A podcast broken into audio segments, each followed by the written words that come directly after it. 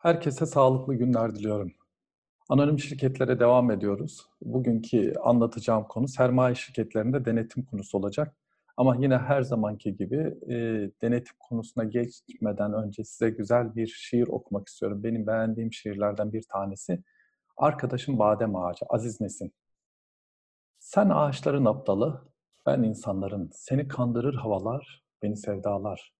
Bir ılıman hava esmeye görsün, düşünmeden gelecek kara kış. Açarsın çiçeklerini. Bense hayra yorarım gördüğüm düşü. Bir güler yüz, bir tatlı söz. Açarım yüreğimi hemen. Yemişe durmadan çarpar seni karayel, beni kara sevda. Hem de bilerek kandırıldığımızı, kaçıncı kez bağlanmışız bir olmaza, koş desinler bize şaşkın, sonu gelmese de hiçbir aşkın, açalım yine de çiçeklerimizi. Senden yanayım arkadaşım, havanı bulunca aç çiçeklerini. Nasıl açıyorsam yüreğimi, belki bu kez kış olmaz. Bakarsın sevdan düş olmaz. Nasıl vermişsem kendimi son sevdama, vur kendini sen de bu güzel havaya. Evet gerçekten hani bu güzel şiiri de sizlerle paylaşmak istedim. Şimdi anonim şirketlerin denetimiyle ilgili aslında bizim hukukumuza çokça yazılmış yüksek lisans, doktora tezi ve monografiler bulunmakta. Ben bunlara ilişkin hani bu sizlere birer e, küçük de olsa bir kaynakça vermek istiyorum. Ekranda görmüş olduğunuz Murat Alışkan Hoca'nın, Metin Topçuoğlu Hoca'nın, Aytaç Köksal'ın, Sami Kocabıyık'ın, Hilmi Cem Tutulmaz'ın, Ece Can Çorbacıoğlu'nun, Nazlı Ercan'ın ve benim e, makalelerime ulaşabilme imkanınız var. Bu konuyla ilgili geniş bilgi almak istiyorsanız lütfen e, bu kaynaklara bir göz atın e, derim. Şimdi anonim şirketlerdeki denetim konusunu aslında belki de 6762 sayılı kanundan 6102 sayılı kanuna doğru geçerken ki en köklü reformlardan bir tanesinin bu olduğunu söyleyebiliriz. Gerçekten en köklü reform çünkü daha önceden 6762 sayılı kanunda şirketin bir iç organı olarak murakip ya da murakipler heyetini kullanan kanun sistematiği 6102 sayılı kanunda esas itibariyle bunu terk etmiş. Bunun yerine bağımsız denetim mekanizmasını getirmiştir. Ben burada çok net bir şekilde hani görüşlerimi belirtmek istiyorum. Bir kere 6762 sayılı kanunda belirtilen denetleme sistemi ya da murakip ya da murakipler heyeti genel itibariyle bizim şirketler hukukumuzda hiç işlemeyen hükümlerdi. Yani aslında esas itibariyle murakip ya da murakipler heyeti dediğimiz birileri, biri ya da birkaç kişi vardı.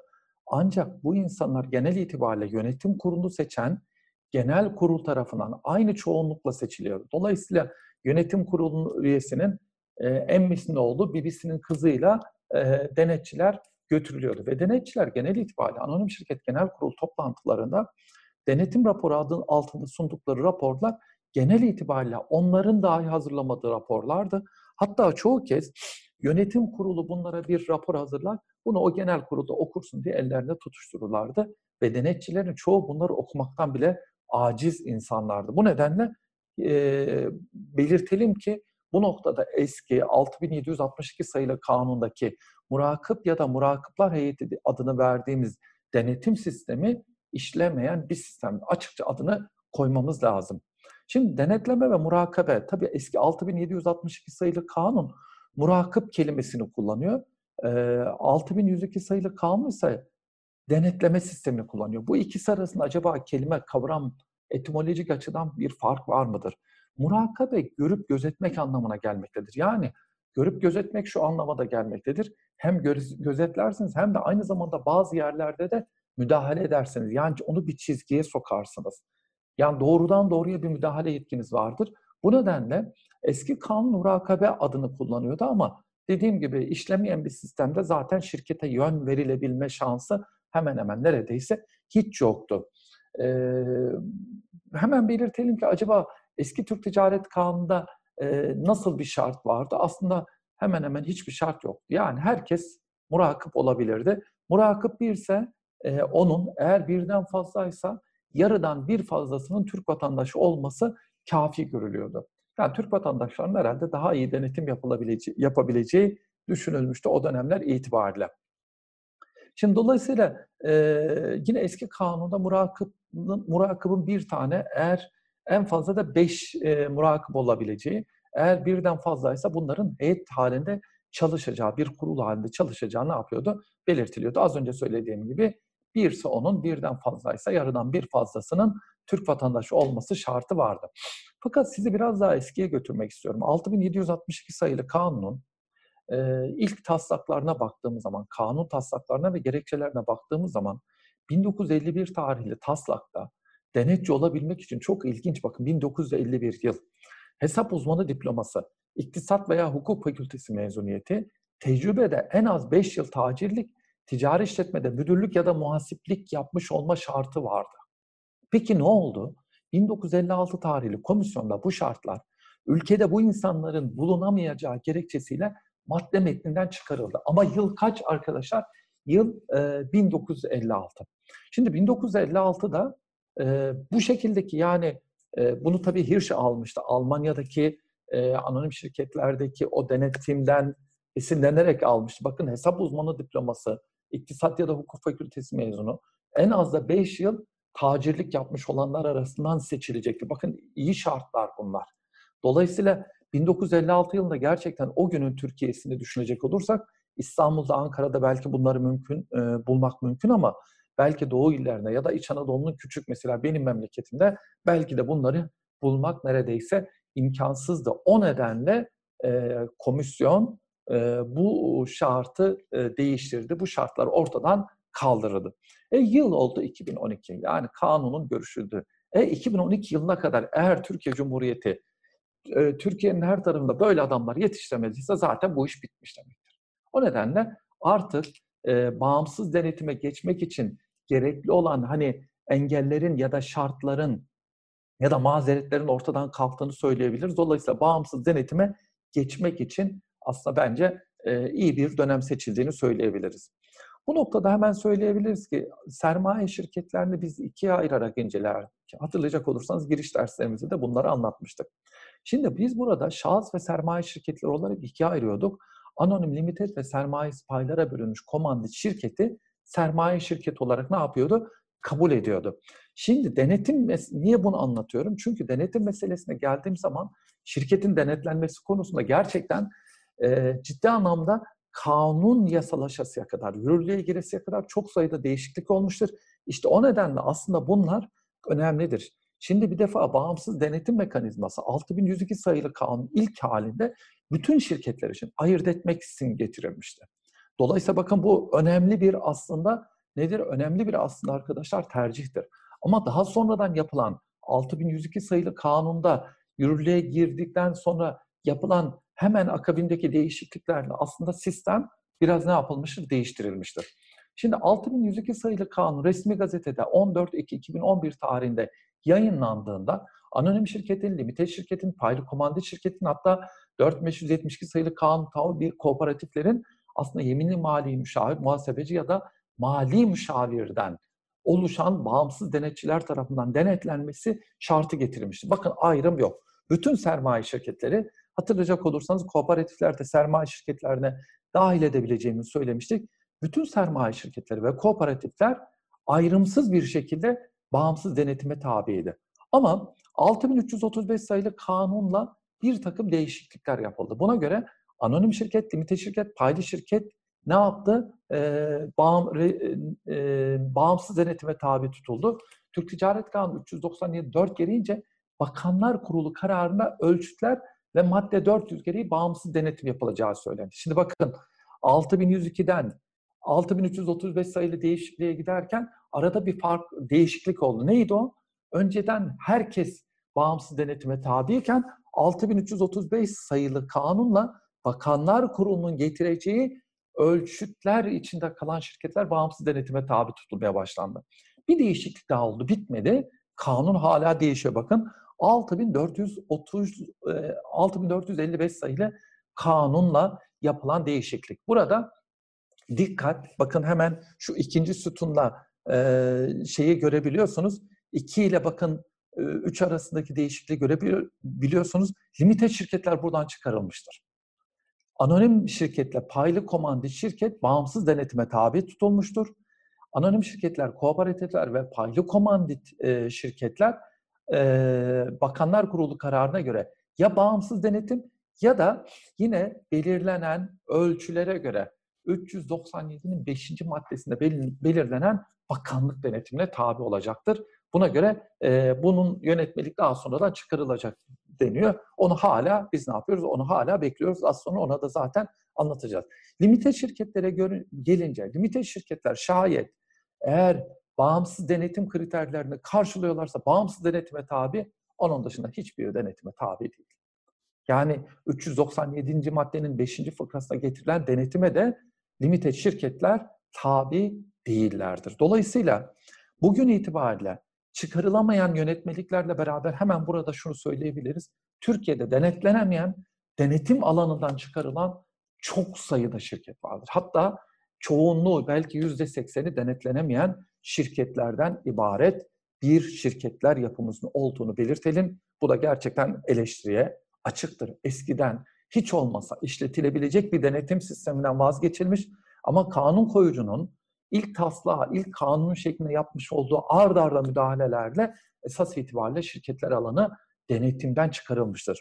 Denetimden çıkarılmanın tabii ki bir takım mahsurları vardır. Onlar da tekrar ileride ne yapacağım anlatacağım. Şimdi Türk Ticaret Kanunu'nda sermaye şirketleri için o denetim türlerine bir bakalım. Şimdi bunlardan bir tanesi, bugün bunların e, anlatmaya çalışacağım, e, bakanlık denetimi. 210. maddede düzenleniyor. Bakanlığa tanınan e, denetim yetkisinin amacının şirketin kanun hükümlerine uymasını sağlanmasıdır. Yine ticaret şirketlerinin Gümrük ve Ticaret Bakanlığı'nca denetlenmesi hakkında yönetmeliğe de bakabilirsiniz. Orada da zaten bunu söylüyor. İkinci tür, ikinci e, denetim, bağımsız denetim. E, Türk Ticaret Kanunu 397. maddesinde bulunan denetim. Aslında bu arada bir tane daha denetimimiz var ama onu da anlatacağım. Fakat gelmediği için şu ana kadar bununla ilgili herhangi bir denetim yapılmadı.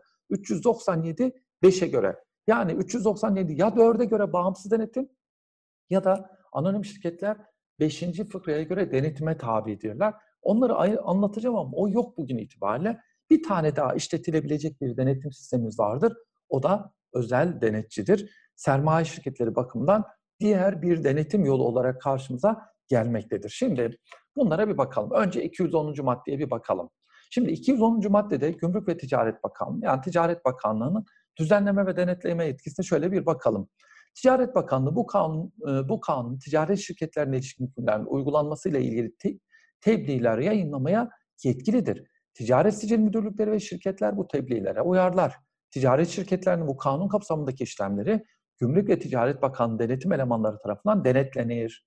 Bu denetimin ilkeleri ve usulü ile yönetime tabi işlemler bakanlıkça hazırlanan yönetmelikte düzenlenir. Diğer bakanlık, kurum, kurul ve kuruluşlar ancak kendilerine kanunla tanınan yetkinin sınırları içinde kalmak şartıyla ve öngörülen amaç, konu ve şekle tabi olarak şirketlere ilişkin düzenlemeler yapabilirler. Şimdi bakın denetim şuraları bakın mavi ve kırmızı ile yazdım önemli kısımlarını. Kamu düzenle veya işletme konusuna aykırı işlemlerde veya bu yönde hazırlıklarda ya da muazzalı iş ve faaliyetlerde bulunduğu belirlenen ticaret şirketleri hakkında özel kanunlardaki hükümler saklı kalmak kaydıyla Ticaret Bakanlığı'nca bu tür işlem, hazırlık veya faaliyetlerin öğrenilmesinden itibaren bir yıl içinde fesih davası açılabilir. Şimdi tam da bizim konumuz bu. Bakanlık denetimi nasıl olacak? Şimdi bu fesih davasına ilişkin hemen üçüncü fıkrayla ilgili bakın bakanlığa verilen yetki esas itibariyle hemen özür diliyorum. Bakanlığa verilen e, yetki esas itibariyle denetim yapması eğer kamu düzenle ya da işletme konusunda aykırı işlemler ya da muazzalı işlemler yapılıyorsa fesih davası açma yetkisi bakın. Bunun öğrenilmesi tarihinden itibaren içinde bir yıl içinde fesih davası açılabilir. Bu bir hak düşürücü süre olarak karşımıza geliyor. Şimdi buna bir iki tane örnek vermek istiyorum. 11. Hukuk Dairesi'nin 2005 tarihli bir kararı.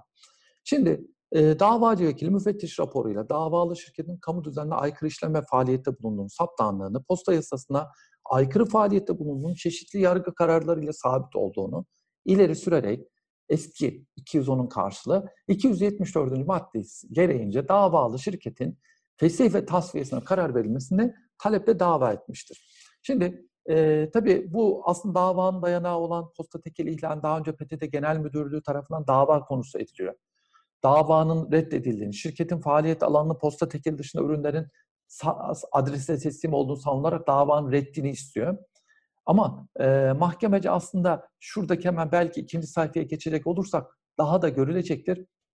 Davalı şirketten ana sözleşmesinin 3 birinci maddesi uyarınca şirket her türlü posta tekili dışında kalan şeylerin adrese teslim ve dağıtım işlerini yapmak ve yaptırmak faaliyetinde bulunacaktır. Yine 5584 sayılı posta kanunu ikinci maddesinde posta tüzüğünün üçüncü maddesinde posta tekeline tabi gönderilerin neleri kapsadığı açıklandığı gibi aynı yasa tüzük ve posta işletmesi ana statüsünde açık ve kapalı mektuplar ile posta kartlarını kabul etme, taşıma ve dağıtım hakkı PTT Genel Müdürlüğü'ne tekel olarak verilmiş, davalının posta tekeline aykırı davrandığı çeşitli mahkeme kararlarıyla saptanmıştır. Bu imtiyaz niteliğindeki hakkın verilmesinin amacı haberleşme özgürlüğü ve gizliliğin vatandaşlar bakımından disiplin içerisinde gerçekleşmesi olduğu konunun kamu düzenine bulunduğu açıktır. Hani maddede 210'un 3. fıkrasında kamu düzeninden bahsediyor ya buna söylüyor. Şimdi hemen bir alt paragrafa bakacak olursanız davalı neler yapıyor? Davalı posta tekeline aykırı davranıyor. Çeşitli e, davalarda hukuk ve ceza mahkemesi kararlarıyla mahkum oluyor. Gazete ama buna karşın gazetelerde web sayfalarında hala ilanlarına devam ediyor.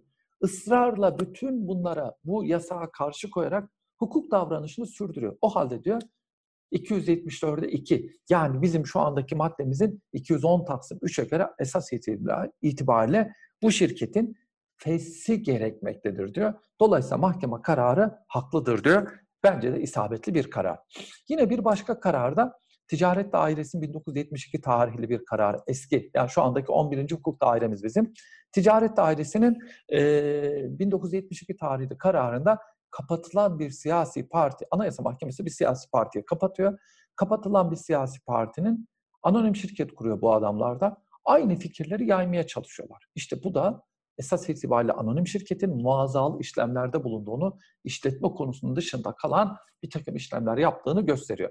Tabii 210. madde arkadaşlar bu arada tabii e, özellikle beni dinleyen akademisyen ya da avukat arkadaşlarımız için de ilgi çekici bir maddedir. Neden? Çünkü 210. maddede çok net bir şekilde işletme konusu dışında diyor. Oysa bugün itibariyle ultra vire satılacak olursanız kaldırılmıştı. Yani acaba bir şirket turizm alanında ilgilenmemekle beraber inşaat alanında işletme konusunu seçmiş olmakla beraber sürekli turizme başlarsa bakanlık bu şirketinde şirket içinde fesih davası açabilecek midir? E, 210. madde aslında buna imkan veriyor. Peki hatırlayacak olursanız ultra vires doktrinini anlatırken şunu söylemiştim. Ultra vires bir azı dişi gibi gerçekten bizim 6762 sayılı kanunun birçok hükmüne yerleşmişti. Biz bir iki tane sadece 137'yi kaldırdık diye ultra viresi kaldırdık diyoruz. Bu da gerçekten eleştiriye açık bir noktadır. Yine hemen belirtelim ki bir başka karara daha değinelim. Yine 11. Hukuk Dairesi'nin bir kararı. Ee, burada da bir kooperatif aslında e, bir çelik döküm sanayi ve ticaret anonim şirketin e, 2 bölü 3'lük e, paylarını devralıyor. Bu durumda e, bakanlık incelemesinde aslında kooperatifler ama anonim şirketler atıf yapıldığı için söylüyoruz. Burada kooperatifin amacının aslında bu olmadığını, bir yatırım e, şirketi olmadığını, bu nedenle de bunun fesline kararı verilmesi gerektiğini söylüyor ve 11. Hukuk Dairesi ne yapıyor? E, bunu ne yapmaktadır? Onamaktadır. Şimdi Kanun metnine baktığımız zaman 213. fıkrasına baktığımız zaman kamu düzenli aykırılıktan, işletme konusunun tamamen dışında işlerle iştigal etmekten ve muazzalı işlemlerden bahsediyor. Ve 210. maddenin aslında kapsamı her ne kadar sınırlı bir şekilde sayımla getirilmiş olsa da fakat ikincil yönetmeliklere baktığımız zaman aslında ikincil yönetmeliklerin denetimin kapsamını inanılmaz bir şekilde e, genişlettiğini görüyoruz. Bakın ticaret şirketlerinin Gümrük ve Ticaret Bakanlığı'nca denetlenmesi hakkında yönetmelik ikinci düzenlemeden bir örnek. Bakın neleri denetliyorlar. Madde 5. Ticaret şirketlerinin bakanlığı denetimi konu işlemleri aşağıda gösterilmiş. Kuruluş işlemleri, ticaret sınırı tescil ve ilan işlemleri, ticaret ünvanına ve işletme adına ilişkin işlemler, ticari defterlere ilişkin işlemler, birleşme, bölünme, tür değiştirme, şu en azından seçilleri okuyayım. Yönetim organının oluşumuna, toplanmasına, karar almasına, sorumluluğuna göre ve yetkilerine yönelik işlemler, denetçinin seçilmesine ilişkin işlemler, finansal tablolara yıllık faaliyet raporlarına ve yedek akçelere yönelik işlemler, kar, kazanç ve tasfiye payına ilişkin işlemler. Şimdi bakın bu aslında hükümlere baktığımız zaman neredeyse şirketin bütün faaliyet alanlarının e, denetime tabi olduğunu görüyoruz. Hal böyle olunca bu sefer bu sefer yani gerçekten çok sınırsız bir yetki 210'a dayanılarak alındığını görüyoruz. E, yine bakanlıktan hatta bana e, bu bunun denetimle ilgili bir tebliğ sonrasında bir e, bakanlıktan bir arkadaşımız, denetçi arkadaşımız, hocam diyor siz böyle anlatmışsınız, böyle yazmışsınız ama e, biz bu kadar geniş bir denetim yetkisi yapmıyoruz. Denetim yetkimiz yok bizim, bunları da yapmıyoruz. Diyor. Ama bakın biz hukukçuyuz. Eğer bir hukuk metninde denetime ilişkin bu kadar siz bakanlığa, yönetmelikle bu kadar geniş bir yetki tanırsanız bugün siz yapmazsınız ama yarın birisi gelir ya da idare ya da yukarıdan iktidar ya da birisi hatırlı birisi şu şirketi denetleyin dediği zaman denetlemek zorunda kalırsınız. Şimdi burada araç varken bu yönetmelik elbette ki bir işe yarasın diye çıkarılıyor ve kullanılsın. Elbette ki bugün kullanılmasa bile yarın bir gün yine bu yönetmelik hükümleri kullanılabilecektir. Ama burada çok e, güzel bir kararı da sizlerle paylaşmak istiyorum. 11. Hukuk Dairesi'nin 1986 tarihli kararı. Aslında gerçekten e, hemen şöyle söyleyelim.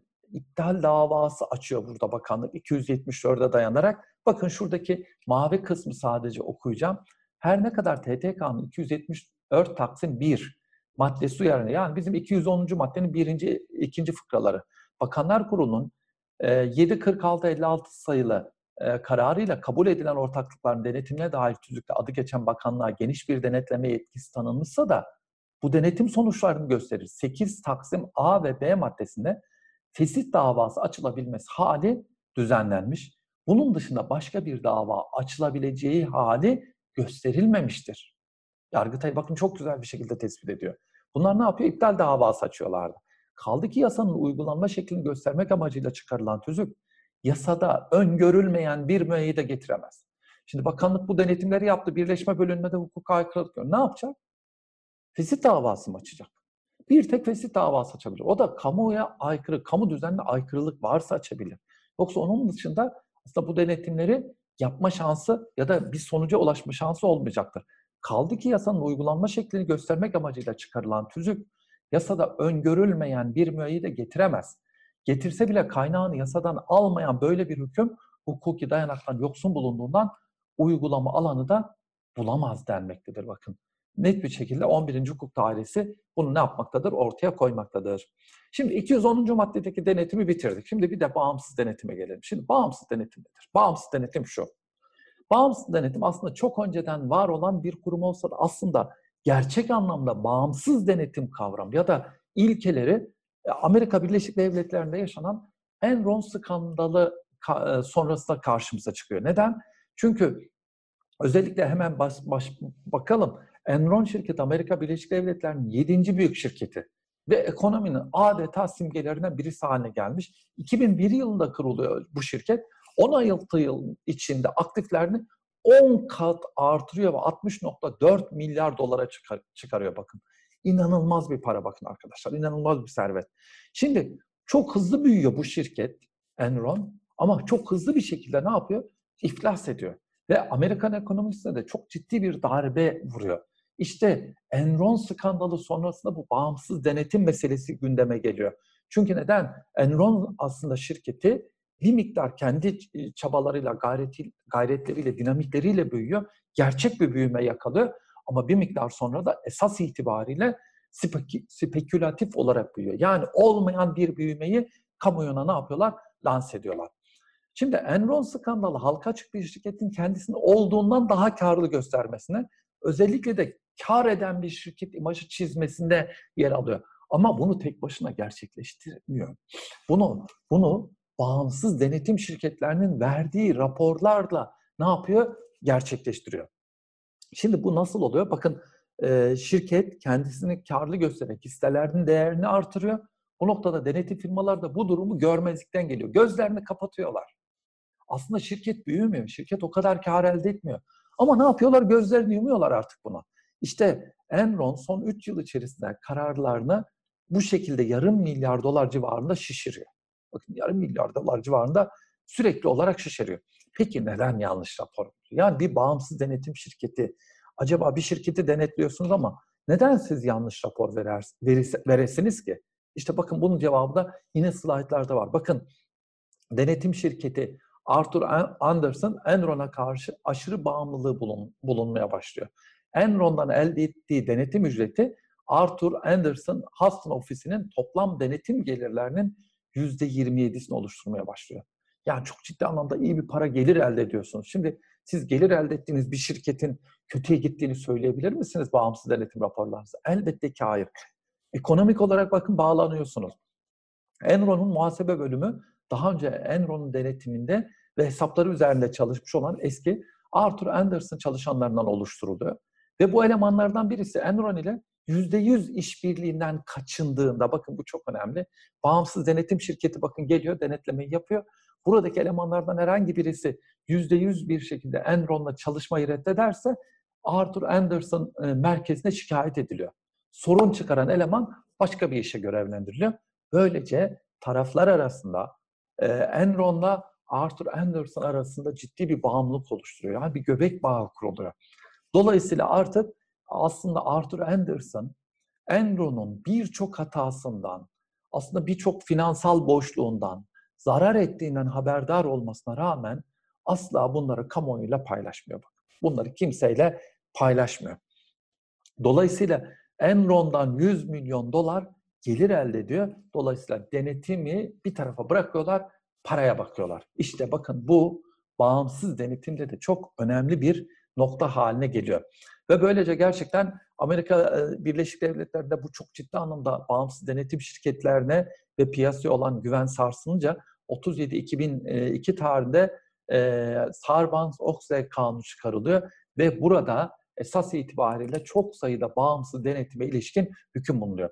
Türkiye'de tabi Avrupa Birliği hemen akabinde Türkiye'de bu kanunun arkasından uluslararası finansal raporlama standartlarına uygun olarak bağımsız denetime ilişkin mevzuatını geliştiriyor ve Türkiye muhasebe e, sistemlerini ne yapıyor? Uluslararası denet, finansal raporlama standartlarını baz alarak tekrar düzenliyor e, ve bağımsız denetimde bizim hukukumuza 6102 sayılı kanuna ne yapıyor? Geliyor. Peki bağımsız denetimin amacı ne arkadaşlar? Neden dışarıdan? Bakın bağımsız denetim dediğim zaman bakın 6762 sayılı kanunda denetçi şirketin organıydı.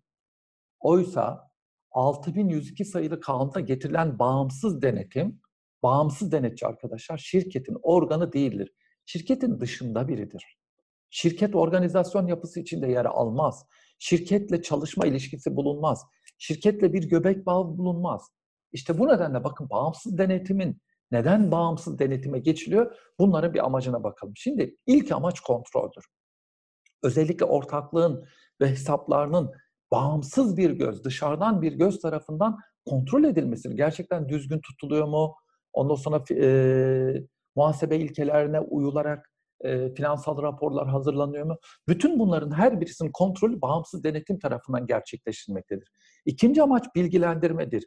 E, bağımsız denetimin e, çıkaracağı raporlar ortaklara e, ne yapılmaktadır? Genel kurul toplantıları öncesinde sunulmaktadır.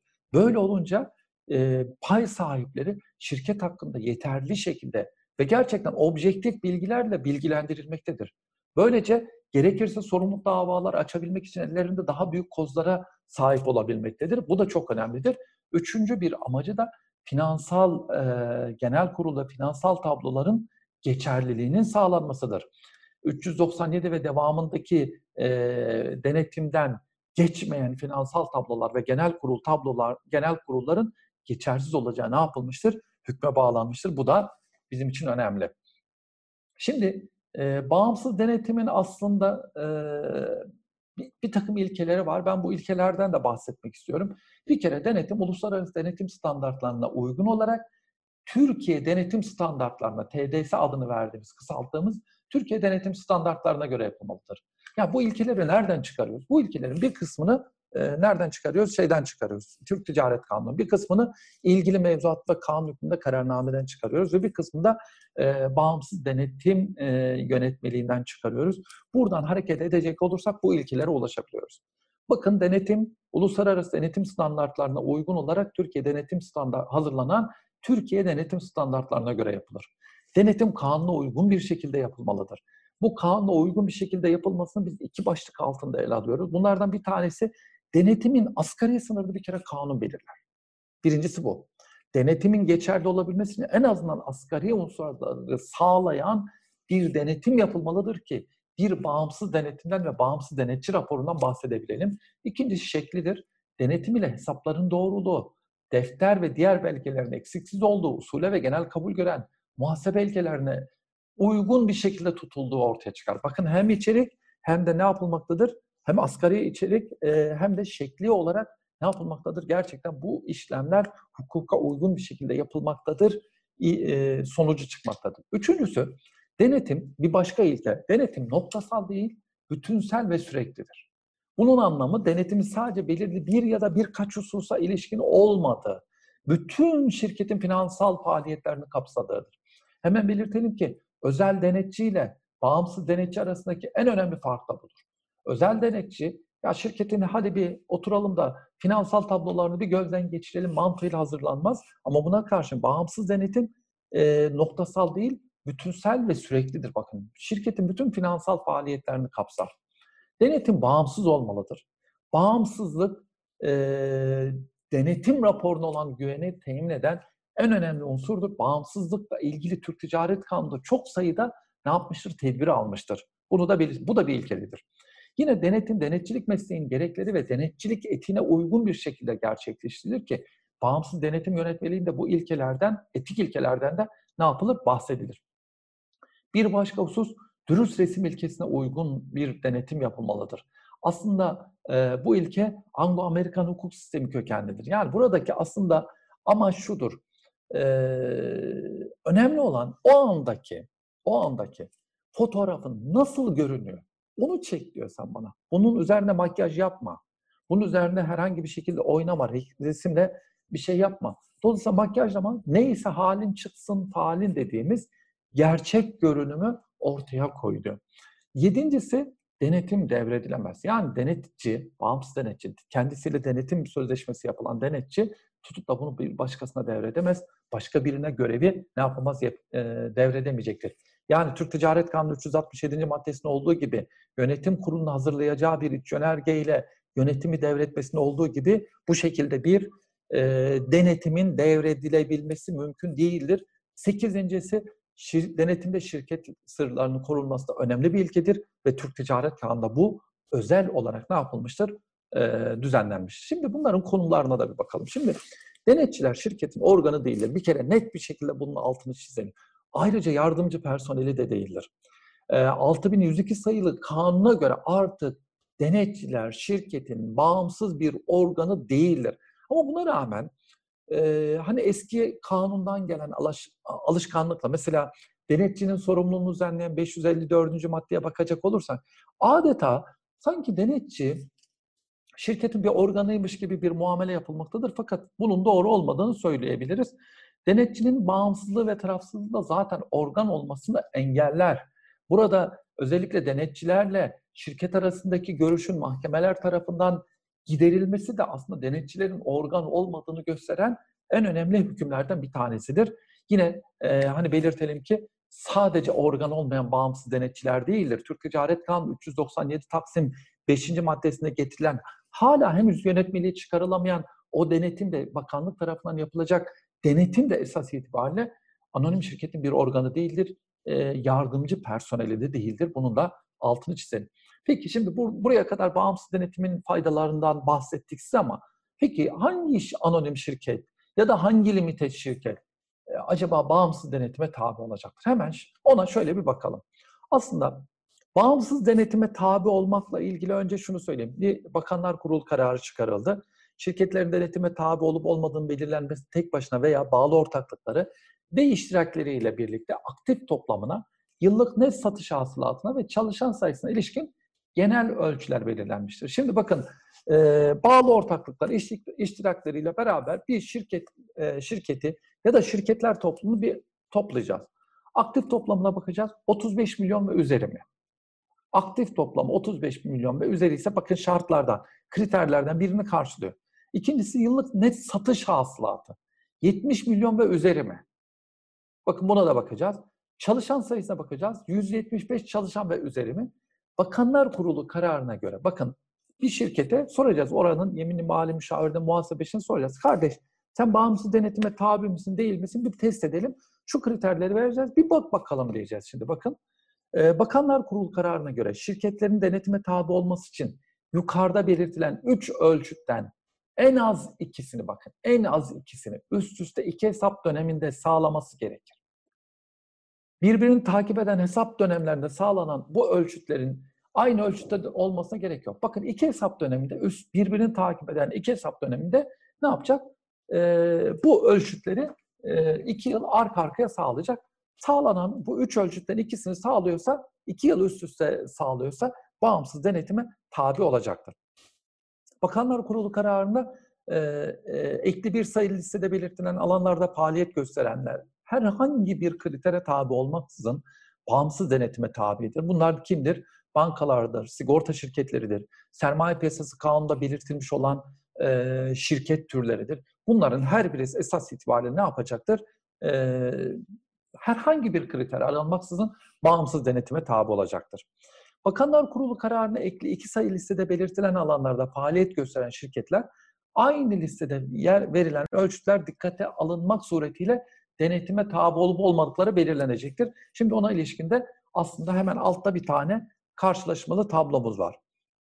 Şimdi bakın demin az önce anlattığım şirketler yani biz klasik bir halka kapalı anonim ortaklıklarda acaba bu şirket bağımsız denetime tabi mi değil mi sorusunu sorarken şuna bakıyoruz. Bakın burada bir eski karar, yeni karar bir de açıklamalar diye bir bakalım. Şimdi bakın arkadaşlar, Türkiye'de denetlenemeyen şirketler olduğunu söylemiştim ya. Bakın devlet de ne yapıyor? Aslında eski karara bakacak olursak 40 milyon ve üstü, 80 milyon ve üstü, 200 ve üstü derken bakın hepsinde tüm unsurlar açısından genel denetim kriterleri düşürülmüştür. Bakın 40 milyondan 35 milyona, 80 milyondan 70 milyona, çalışan sayısı 200'den 175'e. Anlaşılan politika şudur ki zaman içinde 5-10 yılı içinde bunlar düşürüle düşürüle Türkiye'de e, 397-5'e göre denetim yapılmasa bile neredeyse bütün şirketler bağımsız denetimin kapsamına alınacak demektir. Gidişat o tarafa doğrudur arkadaşlar. İki sayılı listede ise herhangi bir değişikliğin olmadığını görüyoruz. Sadece bunlara örnek veriyorum. Hani bunları e, az önce söylediğim gibi şuradaki linkten kolaylıkla ne yapabilirsiniz? E, KGK'nın e, şir, sayfasından kolaylıkla bu karşılaşma tablolarına sizler de ulaşabilirsiniz. Şimdi bir örnek verelim. Şimdi hesap dönemlerine bir bakalım. Şimdi bakın bir bir yani birinci ayın birinden 12. ayın 31'ine kadar. Yani bu 2016 olur, 2017 olur vesaire olur. İki, e, oradaki X onu gösteriyor. Bilanço aktif toplam 35 milyon lira ve üzerindedir. Bakın birinci yılı mesela bu kaç olsun? 2016 olsun. Evet demişim. Yıllık net satış hasılat 70 milyon liranın üzerinde midir? Hayır demişim. Çalışan sayısı 175 veya üzeri mi? Hayır demişim. Kriterlerden en az ikisi sağlıyor mu? Sağlamıyor. Denetime tabi mi? Hayır değil. Referans yıl bakın.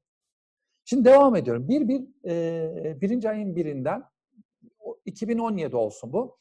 E, 31-12'ye gelelim. Bakın bilanço aktif toplam 35 milyonu karşılıyor mu? Evet.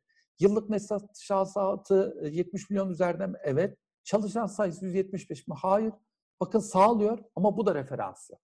Bu da referans yıl arkadaşlar. Bakın 1-1-2018'e geçelim. 1-1-2018, 31 12 2018. Bakın bilanço aktifini e, 35 milyonun üstüne çıkmış karşılıyor.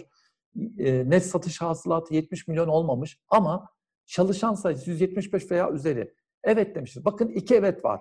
Yukarıda da iki evet var arkadaşlar. Tabi değil. Bakın birinci yıl sağladı, ikinci yıl sağladı. Yine tabi değil. Üst üste iki yıl üç kriterden en az ikisini ne yapacaktı? Tamamlayacaktı. Bakın birinci yıl referans yıl sağlamıyor. ikinci yıl referans yıl sağlamıyor. Üçüncü yılda arkadaşlar referans tabi değildir sağlamıyor arkadaşlar. Bakın üçüncü yıla gelelim. Evet, evet, evet, hayır sağlıyor. Bakın tabidir. Bağımsız denetimi demek ki arkadaşlar benim yukarıda söylemiş olduğum 35 milyon üstü bilanço aktifi, net satış hasılatı 70 milyonu geçmek ya da çalışan sayısının 175 üzerinde olması kriterlerinden iki tanesini üst üste iki yıl tamamlayan şirket bağımsız denetimi tabidir. Diğerleri tabi olmaz. Net bir şekilde bunu da belirtelim. Bakın yine hani burada da az, az önceki tablonun biraz daha fazlası. Bakın arkadaşlar burada bir tane daha gelirsin. Hani deminkinin aynısı 2016'ya gelecek olursak bakın e, aslında 2012'de üst üste iki yıl bakın evet evet yani 2012 yılına bir bakın arkadaşlar. İki tane evet olduğu için sağladı. 2014 yılında arkadaşlar bakın hayır hayır denetime tabi olduğu zaman da bakın bir tane eveti var. Aslında denetim kriterlerini tanım e, sağlamıyor. Ama bakın yukarıda iki yıl sağladığı için arkadaşlar ne yapıyor? Tabidir. Yine bakın 2015'e gelelim. 2015'te bakın hayır hayır evet ama iki yılın bakın ikinci yılında da tabidir. Bakın daha sonrasında 1 1 31 12 evet hayır evet iki tane bakın iki tane arkadaşlar evet olmasına rağmen tabi değil. Neden? Çünkü arkadaşlar bakın bizim bakacağımız, odaklanacağımız bağımsız denetime tabi olup olmama noktasına odaklanılacak husus referans yıllarıdır. Ee, önceki iki referans yılına bizim bakmamız lazım. Eğer önceki iki referans yılında e, bu bağımsız denetim kriterlerinden üç tanesinden iki tanesi tutturulmuşsa denetime tabidir. Denetimden çıkabilmek için de üst üste iki yıl tutturmamak gerekiyor. O yüzden ne yapılması gerekiyor? Tekrar şu tabloyu geliştirmek gerekiyor. Peki ben hangi tabloları, hani bu finansal tablolardaki bu kriterleri esas alırken hangi finansal tabloları e, kullanacağım? Deneme, denetime tabi olup, olunup olunmadığının belirlenmesine şirketler ile bu şirketlerin bağlı ortaklıkları ve iştiraklerinin aktif toplamı ve yıllık net satış hasılatı hesaplanırken vergi mevzuatı çerçevesinde kamu idarelerine sunulmak üzere hazırlanan son iki hesap dönemine ilişkin bilanço ve gelir tablosu dikkate alınır. Denetim kapsamına girildikten sonra 11. madde hükmü uygulanır. Bu şirketlerin yurt dışında bulunan bağlı ortaklık ve iştiraklerinin varsa denetimden geçmiş uluslararası muhasebe standartlarına uygun finansal tabloları olmaması haline tabi oldukları mevzuat uyarınca hazırladıkları finansal tabloları dikkate alınacaktır. Şimdi peki denetim kapsamından nasıl çıkarılır, çıkılır? Az önce aslında tabloda gördük ama eşik değerleri aştığı için denetime tabi olan şirketler tek başına veya bağlı ortaklıkları ve iştirakleriyle birlikte 5. maddede belirtilen ölçütlerden en az ikisine ait eşik değerlerden iki hesap döneminde art arda altta kaldı. Denetime tabi oldum. Denetime, tabi olduğum yok. Bir de ertesi yıl bakın art arda iki, üç ölçütten ikisini tutturamadım. Bakın sonraki ancak iki referans yılından sonra denetimden çıkabiliyorum. E, birbirini takip eden hesap dönemlerinde eşik değerlerinde altında kalan iki ölçütün aynı olması şart değil. E, aşağıdaki tabloda da yine e, bir tane aslında ne yapmak ne yapılmaktadır? Bir tane aslında denetime tabi olunmayacağı hususu görülmektedir. Bakın yine 2016, 2017, 2018, 2019, 2020 olarak bakalım. Bakın referans iki tane referans referans yıldan sonra tabi. Dikkat 2018'e bakın. Evet hayır hayır sağlamıyor ama bakın bağımsız denetime tabi. Yani o üç ölçütten ikisini taşımadığı yıl, önceki iki referans yılında bağımsız denetim kriterlerini taşıdığı için bağımsız denetime tabi. Bakın sonraki yıla bakalım. Hayır, hayır. Evet sağlamıyor ama yine tabi. Ama sonrakine bakalım. 2020 çok ilginç. Bakın bağımsız denetim kriterlerine tabi iki tane eveti var ama bağımsız denetime tabi tutmuyoruz. Neden? Çünkü bizim için önemli olan yukarıdaki iki referans yıldır. İki referans yılı hiç unutmayalım arkadaşlar bağımsız denetime tabi olunup olunmadığını belirlerken, çözerken önemli olan kriter iki bağımsız, iki referans yıldır. Buradaki demin bu hükmü okumuştuk. Şimdi denetçinin seçimine bir bakalım. 399. madde. Şimdi biz bağımsız denetçiyi nasıl seçeceğiz? Şimdi bağımsız denetçiyi arkadaşlar aman aman aman asla ve asla esas itibariyle kural olarak e, yönetim kurulu seçmez. Yönetim kurulunu seçebileceği hal çok istisnaidir. Ona da geleceğim bir yer. Asla ve asla ne yapmaz arkadaşlar? Yönetim kurulu bağımsız denetçiyi seçmez. Neden? Çünkü bağımsız denetçinin esas itibariyle denetim raporları yönetim kurulunu e, çalışmasını, çalışma düzenini etkileyecektir. Ve yönetim kurulu esas itibariyle ne yapmaktadır? Denetlemektedir. O nedenle elbette ki e, bağımsız denetçi e, yönetim kurulu seçmez. Muhtas seçim nedir? Denetçi şirket genel kurullarınca seçilir. Denetçinin her faaliyet dönemi ve her halde görevini yerine getireceği faaliyet dönemi içinde seçilmesi şarttır. Bu ne zamandır? Bu bizim Mart'ın sonuna kadar ki hesap dönemlerinde olağan genel kurul toplantılarında bütün bağımsız denetime tabi şirketlerde bağımsız denetim denetim şirketleri ne yapılacaktır? Seçilecektir. Şimdi topluluk şirketlerinde peki nasıl seçilecektir? Konsolidasyona tabi şirketlerde ana şirketin denetçisi Diğer şirketlerde denetim yapılmadı ise topluluk finansal tablolarında denetçi sayılır. Bakın burada topluluk şirketleri için getirilmiş bir e, kendiliğinden bir denetçi ataması var. Bir başkası bakın mahkeme kararıyla seçin. Yönetim kurulu ya da azınlık hissedarların talebiyle denetçinin şahsına ilişkin haklı bir sebebin varlığı halinde özellikle yanlı davranması nedeniyle başka bir denetçi olarak atayabilir mahkeme. Yine bakın e, faaliyet döneminin dördüncü ayına kadar denetçi seçilememişse yönetim kurulu, yönetim kurulu üyelerinin ya da bir pay sahibi talebi üzerine denetçi de seçilebilecektir. Mahkeme tarafından seçilim. Bunları da tekrar geleceğiz. Peki kimler denetçi olamaz? Bakın bağımsızlık unsuruna net bir şekilde burada görebiliriz. Denetçi olamayacaklar şunlar. Denetlenecek şirkette pay sahibi ise. Yani insan kendi şirketini bağımsız denetleyebilir mi? Ya da denetlenecek şirketin yöneticisi veya çalışanıysa veya denetçi olarak atanmasından önceki 3 yıl içinde bu sıfa eski çalıştığım şirkete denetçi olarak gidiyorum. Yine bakın denetlenecek şirketle bağlantısı bulunan bir tüzel kişinin, bir ticaret şirketinin veya bir ticari işletmenin kanun temsilcisi veya temsilcisi, yönetim kurulu üyesi, yöneticisi veya sahibi ise ya da bunlar da %20'den fazla paya sahipse yahut denetlenecek şirketin yönetim kurulu üyesinin veya bir yöneticisinin alt veya üst soyundan biri eşi veya üçüncü derece dahil üçüncü dereceye kadar kan veya kayın hısmıysa denetlenecek şirketle bağlantı halinde bulunan veya böyle bir şirkette yüzde yirmiden fazla paya sahip olan bir işletmede çalışıyorsa veya denetçisi olacağı şirkette yüzde yirmiden fazla paya sahip bir gerçek kişinin yanında herhangi bir şekilde hizmet veriyorsa. Yani bakın aslında bütün bunlara bakacak olursak esas itibariyle bağımsızlık unsuru. Şuradaki birkaç şeyi daha söyleyelim. E, denetlenecek şirketin defterlerinin tutulmasına ve finansal tabloların düzenlenmesine denetleme dışında faaliyette veya katkıda bulunur. Ya zaten finansal tabloları denetçi kendi hazırladıysa tutup da kendi defterlerini nasıl e, denetleyecek? E, bir tane daha e, okuyacağım. Son 5 yıl içinde bakın bu da bağımlılık. Enron skandalını hatırlayın. Son 5 yıl içinde denetçiliğe ilişkin mesleki faaliyetinden kaynaklanan gelirinin tamamının %30'undan fazlasını denetlenecek şirkete veya ona %20'den fazla pay ile iştirak etmiş bulunan şirketlere verilen denetleme ve danışmanlık faaliyetinden elde etmişse ve bunu cari yılda da et, elde etmesi bekleniyorsa denetçi olamaz. Enron skandalında da nasıl hatırlayacak olursanız Arthur Anderson şirketi 100 milyondan fazla, 100 milyon dolardan fazla gelirini ne yapıyordu? Enron şirketinden elde ediyordu. Boston şubesi de gelirlerinin %27'sini oradan elde ediyor. Yani bağımlılık oradan sürekli para aldığı için onu artık gerekli bir şekilde denetlememeye başlıyordu. Yine 10 yıl içinde toplam 7 yıl denetçi olarak seçilen denetçi 3 yıl geçmedikçe yeniden denetçi olarak o şirketi ne yapamaz? Denetçi vazifesi yapamaz. Bakın bütün bu hükümleri aslında hani şöyle e, toplayıp özetleyecek olursak hepsi bağımsızlığa vurgu yapmaktadır. Yani bağımsız denetçinin adı bir kere bağımsızlığı temel bir ilkedir. Bundan ödün verecek herhangi bir bağımlılık ilişkisi yukarıda saydığımız hükümlerden herhangi bir bağımsızlığa zede, zede verecek, zedeleyecek bir hal olursa denetçilik yapılamayacaktır. Bağımsız denetçilere verilen yetkilere bir bakalım.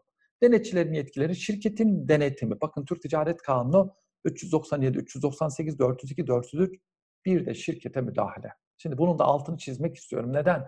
Bağımsız denetçiler her ne kadar bağımsız denetçi olsalar bile 6102 sayılı kanunda iki halde bakın 398'de 4'te ve 403'te 5'te iki yerde şirkete müdahalede bulunabilmektedirler ki bu son derece önemlidir. Bakın bunları da zaten inceleyeceğiz. Şirkete müdahale nasıl olacak? Riskin erken teşhis komitesini kur diyebiliyor bakın. Halka açık anonim ortaklıklarda eğer bağımsız denetçi diyorsa ki kardeşim senin şirketinde bir riskin erken teşhisi komitesinin kurulması gerekir diyorsa bunu yönetim kurulu kurmak zorundadır. İkincisi yönetim kurulunun değişmesini de gerektirebiliyor. Eğer 403. maddenin 5. fıkrasına göre eğer bağımsız denetçi olumsuz ya da kaçınma şeklinde görüş verirse yönetim kurulu üyeleri genel kurul 4 gün, 4 gün içinde ne yapacaklar? Toplantıya çağıracaklar ve e, orada yönetim bakın yönetim kurulu üyeleri yeniden seçilecek. Dolayısıyla yönetim kurulu üyelerinin görevini sona erdirebiliyor. Bağımsız denetçi raporunun olumsuz ya da kaçınma şekline çıkması halinde. Şimdi Bağımsız denetçiler ne yaparlar? Bağımsız denetçiler şirketin ve topluluğun finansal tablolarını, yönetim kurulunun yıllık faaliyet raporunu, topluluğun konsolide finansal tablolarını denetçilik mesleğinin gerekleri ve denetçilik etiğine uygun olarak ve dürüst resim ilkesine uygun olarak denetlerler. 515. maddede bakın dürüst resim ilkesinden bahsediyor.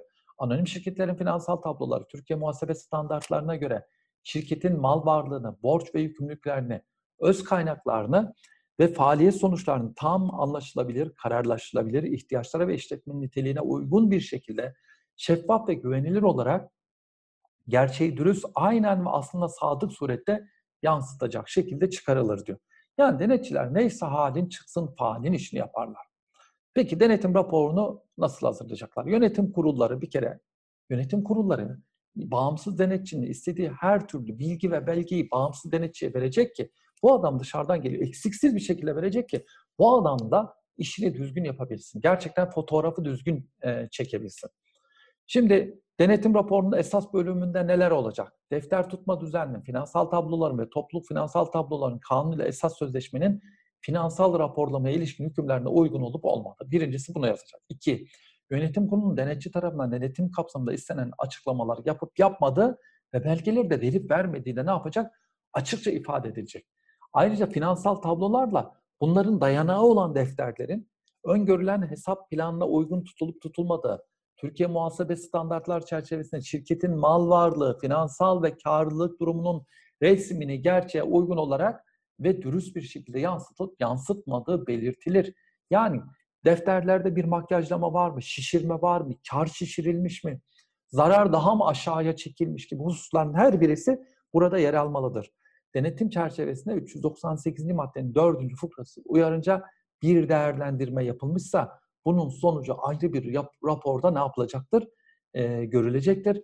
E, denetçi raporunu imzalayacak ve yönetim kuruluna ne yapacaktır? Sunacaktır. Peki burada ne olacaktır? Burada bir takım görüşler de bulunacaktır. Yani bu, bu görüşler nedir?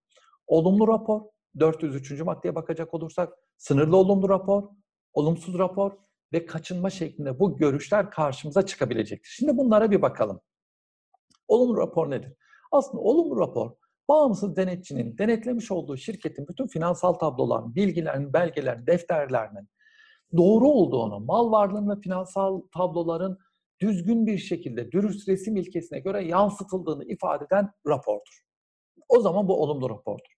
Bir de sınırlı olumlu rapor vardır. Bakın sınırlı olumlu rapor. Bakın rapor esas itibariyle olumludur. Ama bir takım sınırlamalar var. Çekinceleri varsa denetçi olumlu görüş yazısını sınırlandırabilir veya olumsuz görüş verebilir. Sınırlandırılmış olumlu görüş finansal tabloların şirketin yetkili kurullarınca düzeltilebilecek aykırılık. Ya burada bir şey var ama ya bunu da zaten yönetim kurulu iki tane e, şeyle düzeltebilir. Bu aykırılıkların tabloda yer almış olmasının sonuca ya da böyle bu aykırılığın sonuca çok fazla bir etkisi olmayacağını görüyorsa bu durumda sınırlı olumlu e, rapor sunulur. Olumsuz rapor bu durumda finansal tabloların gerçeği yansıtmadığını, dürüst resim ilkesine uygun çıkarılmadığını belirten, tespit eden rapordur. Biz buna olumsuz rapor diyoruz. Ya da kaçınma şeklinde görüş verilebilir. Gerçekten şirket defterlerinde ondan sonra denetlemenin bu bölüm hükümlerine uygun yapılamadığını, ondan sonra yine bir kanaate ulaşmaya imkan verecek bilgi belgelerin bulunmadığını, bunların bağımsız denetçilerden kaçırıldığı söylenirse e, bu durumda denetçi kaçınma şeklinde rapor verebilecektir. Şimdi bakın olumlu rapor ve sınırlı olumlu rapor iyi. Ama olumsuz rapor ve kaçınma şeklindeki rapor ise şirket bakımından tehlike çanlarının çalmaya başlasa, başlaması anlamına gelmektedir. Bakın görüş yazılarının sonuçlarına bir bakalım. Olumsuz görüş yazılan hallerde yönetim kurulu görüş yazısının kendisine teslimi tarihinden itibaren 4 iş gün içinde genel kurulu toplantıya çağırır ve genel kurul yeni bir yönetim kurulu seçer. Esas sözleşmede aksi öngörülmemişse eski yönetim kurulu üyeleri yeniden seçilebilir. Yeni yönetim kurulu 6 ay içinde kanunda esas sözleşme ve standartlarına uygun finansal tablolar hazırlatır ve bunları denetleme raporu ile birlikte genel kurula sunar. Sınırlı olumlu görüş verilen hallerde genel kurul gerekli önlemleri ve düzeltmelerde karara bağlar. Sınırlı olumlu görüş veya e, kaçınma şeklinde de ne yapılabilecektir? E, görüş verilebilecektir. kaçınma şeklinde görüş verilmişse bu olumsuz görüşün bütün hüküm ve sonuçlarını ne yapacaktır? Doğuracaktır. Denetim raporu hakkında bilgilendirmeler de yapılacaktır. Peki bu bilgilendirmeler e, denetçi ne yapıyordu raporu? Hazırlıyordu 402. maddeye göre yönetim kuruluna teslim ediyordu. Yönetim kurulu denetim raporu ve görüş yazılarını genel kurul toplantısından en az 15 gün önce pay sahiplerinin incelemesine ne yapacaktır? Sunacaktır. Pay sahipleri şirketin merkez veya şubelerinde denetim sonuçlarını inceleme imkanına sahip. Yine e, bağımsız denetçilerden özellikle genel kurul toplantılarına katılacak olanları hatırlayacak olursanız genel kurulu anlatırken söylemiştim. Eğer bağımsız denetime tabi ise mutlaka bağımsız denetçi de oraya gelmelidir. Aksi takdirde şimdi ileride de bahsedeceğiz ama denetçinin genel kurul toplantısına katılmaması, genel kurul e, toplantılarının finansal tablolarının geçersizliği sonucunu doğurabilecektir. Dolayısıyla e, bunlar hakkında pay sahipleri ne yapılacaktır? Bilgilendirilecektir. Hemen belirtelim ki 6335 sayılı kanundan önceki düzenlemede 6102 sayılı kanun düzenlemesinde e, denetçi raporları, bağımsız denetçi raporları e, şirketin internet sitesinde de yayınlanması zorunluydu. Ama 6335 sayılı kanunla yapılan değişiklikle bu durum oradan çıkarıldı. Bugün itibariyle sermaye şirketlerinin açacakları internet sitelerine dair yönetmeliğe baktığımız zaman da esas itibariyle raporun internet sitesine yayınlanması zorunlu değildir. Bence de doğrudur. Doğru bir düzenleme olmuştur diye düşünüyorum. Şimdi burada karşımda bir başka sorun daha gelmektedir. Kanunen bağımsız denetime tabi olmayan şirketler acaba bağımsız denetim raporları yaptırırlarsa ne olacak? Şimdi bu durumda hemen öncelikle 29.04.2013 tarihinde bakanlık görüşünün görüşünü sizlerle paylaşmak istiyorum. İlgililerde yanlış kanaat oluşmaması için diyor, e, bağımsız denetime tabi olmayan şirketlerin bağımsız denetim yaptırması halinde genel kurul kararıyla bunu yapamayacaklarını altını çiziyor. Ticaret Sicil Müdürlüklerine diyor ki şayet bu genel kurulla bağımsız denetçi seçilirse sakına sakın bu kararı tescil etme diyor. Dolayısıyla sen bunu diyor yönetim kuruluna seçtir diyor. Bağımsız kural olarak bağımsız denetçiyi kim seçiyordu? Genel kurulda seçiliyordu. Genel kurul seçiyordu. Ama bakın bunları diyor genel kurul seçmesin. Bunları yönetim kurulu özel gitsin bir bağımsız denetçiyle anlaşma yapsın ya da bir bağımsız denetim şirketiyle anlaşma yapsın kendisini denetlendirsin ama bunları seçile, tescil ve ilan etmesin diyor. Şimdi bu durumda aslında bu tür raporlar özel denetim raporlarıdır ya da özel denetçi raporlarıdır. Bu durumda aslında bu tür raporlar esas itibariyle yönetim kurulunun kendi şirketin gidişatının fotoğrafını çekmek için kullandığı denetçi raporlarıdır. Bunların genel kurul toplantılarından önce e, ortaklara verilmesi zorunluluğu bulunmamaktadır. bulunmamaktadır. Neden? Çünkü bir defa zaten burada e, öbür bağımsız denetim raporuyla bu bağımsız denetim raporu arasında ciddi anlamda mantalite farklılıkları vardır. Birinde genel kurul seçmektedir. Oysa burada yönetim kurulu bağımsız denetçi firmasıyla anlaşıyor. Belki bir ya da birkaç ya da belirli konuları ya da genel bir konuyu denetletiriyor ama bu denetimin sonuçlarını kendisi kullanmak için yapıyor. Dolayısıyla e, bu tür raporlardan olumsuz, kaçınma vesaire gibi e, hüküm ve sonuçların çıkmayacağını çıksa bile e, bu tür raporların yönetim kurulunun görevini sona erdirmeyeceğinde ne yapabiliriz? Belirtebiliriz. Bağımsız denetime tabi olmayan şirketlerde aslında hani dördüncü bir tane daha arada bir yer var diyordum ya Araf'ta bir yerde bir şey var diyordum. İşte bakın bağımsız denetime tabi olmayan şirketler için öngörülen denetime bir bakalım. 397'ye 5'ti arkadaşlar. Dördüncü fıkra kapsamı dışında kalan yani bağımsız denetim ölçütlerini kapsamayan ya da o e, denetime tabi olmayan şirketler ile 4572 sayılı kanun kapsamındaki kooperatifler ve bunların bağımsız denetime tabi olmayan üst kuruluşları bu fıkra hükümlerine göre denetlenir. Yani 397 5'e göre denetlenir. Denetime ilişkin usul ve esaslar ile bu fıkra uyarınca denetim yapılacak, yapacak şirket denetçilerin niteliklerine, uyacakları etik ilkelere, görev ve yetkilerine, seçilmelerine, görevden alınmalarına veya ayrılmalarına, denetimin veya denetim raporlarının içeriğine ve raporun genel kurula sunulmasına ilişkin hususlar Cumhurbaşkanlığı daha önceden Ticaret Bakanlığı'nca diyordu, bakanlıkça çıkarılan diyordu. Cumhurbaşkanlığı çıkarılacak yönetmelikle düzenlenir. Kanun denetçinin sorumluluğuna ilişkin hükümleri bu fıkra uyarınca denetim yapacak şirketleri, denetçileri de kıyasen uygulanır. Beşinci fıkra önemli bakın 397'ye 5. Beşinci fıkra kapsamında denetime tabi olduğu halde söz konusu denetimi yaptırmayanların finansal tabloları ve yönetim kurulu yıllık faaliyet raporu düzenlenmemiş hükmündedir. Şimdi burada da bir problem yok. Olabilir. Ama bakın getirilen bu düzenleme, öncelikle şunları söyleyelim. Getirilen bu düzenleme limited şirketler için geçerli değil. Türk Ticaret Kanunu 635. maddesinde anonim şirketlerin denetimine atıf yapan düzenlemeye bakın şöyle bir ek getiriliyor. Anonim ibaresinden önce gelmek üzere 397. Beş, maddenin 5. ve 6. fıkraları dışında kalan yani bağımsız denetime tabi değilse bir limited şirket asla başka bir denetime tabi olmayacak. 397 5'e de tabi olmayacak. Yapılan bu düzenleme ile sadece anonim ve kooperatif şirketler için denetleme sistemi getiriliyor. Denetimin esasları çıkarılacak bir yönetmelikle belirlenecek. Muhtemelen hani bu yönetmelik çıkarılacak olursa muhtemelen çok geniş kapsamlı bir yönetmelik olabileceği düşünülebilir. Çünkü devlet diyor ki denetliyorsam her tarafını, ıcığını, bıcığını, her şeyini denetleyin diyor. Şimdi e, öncelikle belirtelim 397'ye 4 ve 397'ye 5 ilişkisine de bir bakalım. Yeni getirilen sistemde bağımsız denetimle 397.5'te getirilen denetimin birbirleriyle alternatif olarak uygulanacağı söylenebilir. Yani bağımsız denetime e, tabi ise bağımsız denetim değilse 397.5'teki çıkarılacak bu yönetmelikle getirecek denetim bakın. Ya o ya o. Mutlaka denetlenecek ama. Bağımsız denetim kapsamından çıkan 397.4 şirketler 397.5 kapsamında denetlenecektir. Şimdi örnekle tabloda geleceğim. E, fakat hemen belirtelim ki bu düzenleme, bugün yönetmelikler hiç çıkarılmadığı için bunları kısa bir şekilde geçeceğim. Bakın şurada bir tane şeyler var. Hani 35 milyon, 70 milyon, 175 milyon kriterlerimiz vardı ya. Hani referans yıllarımız vardı. Referans yıllar. Bakın 3 tane referans yıl var. 2011, 2012, 2013 referans yıllar. Bakın buraların hiçbir tanesinde esas itibariyle ne yok?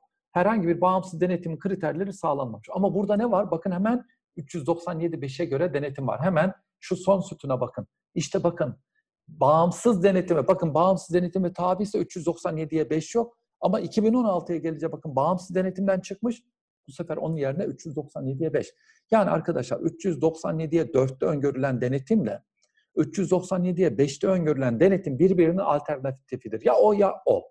Ama ama ama arkadaşlar hemen belirtelim ki ne bakanlık ne de Cumhurbaşkanlığı bu yönetmeliği çıkarmadığı için bugün itibariyle böyle bir alternatif yok. Ben bunları anlattım. Bir gün ola ki yönetmelik çıkarılırsa bunlar birbirinin alternatifi düzenlenmeyen bakın 395. maddenin 5. 397'ye 5 ve 397'ye 6. madde hükümleri bizim bugüne kadar Türk yönetmelik çıkarılmadığı için uygulanmamış, uygulanamamış hükümler olarak karşımıza gelmektedir. Evet, bağımsız denetçinin sorumluluğu ve görevinin sona ermesine ilişkin hükmü ise daha sonraki dersimde ele alıp anlatacağım. Herkese iyi günler diliyorum. Saygılar.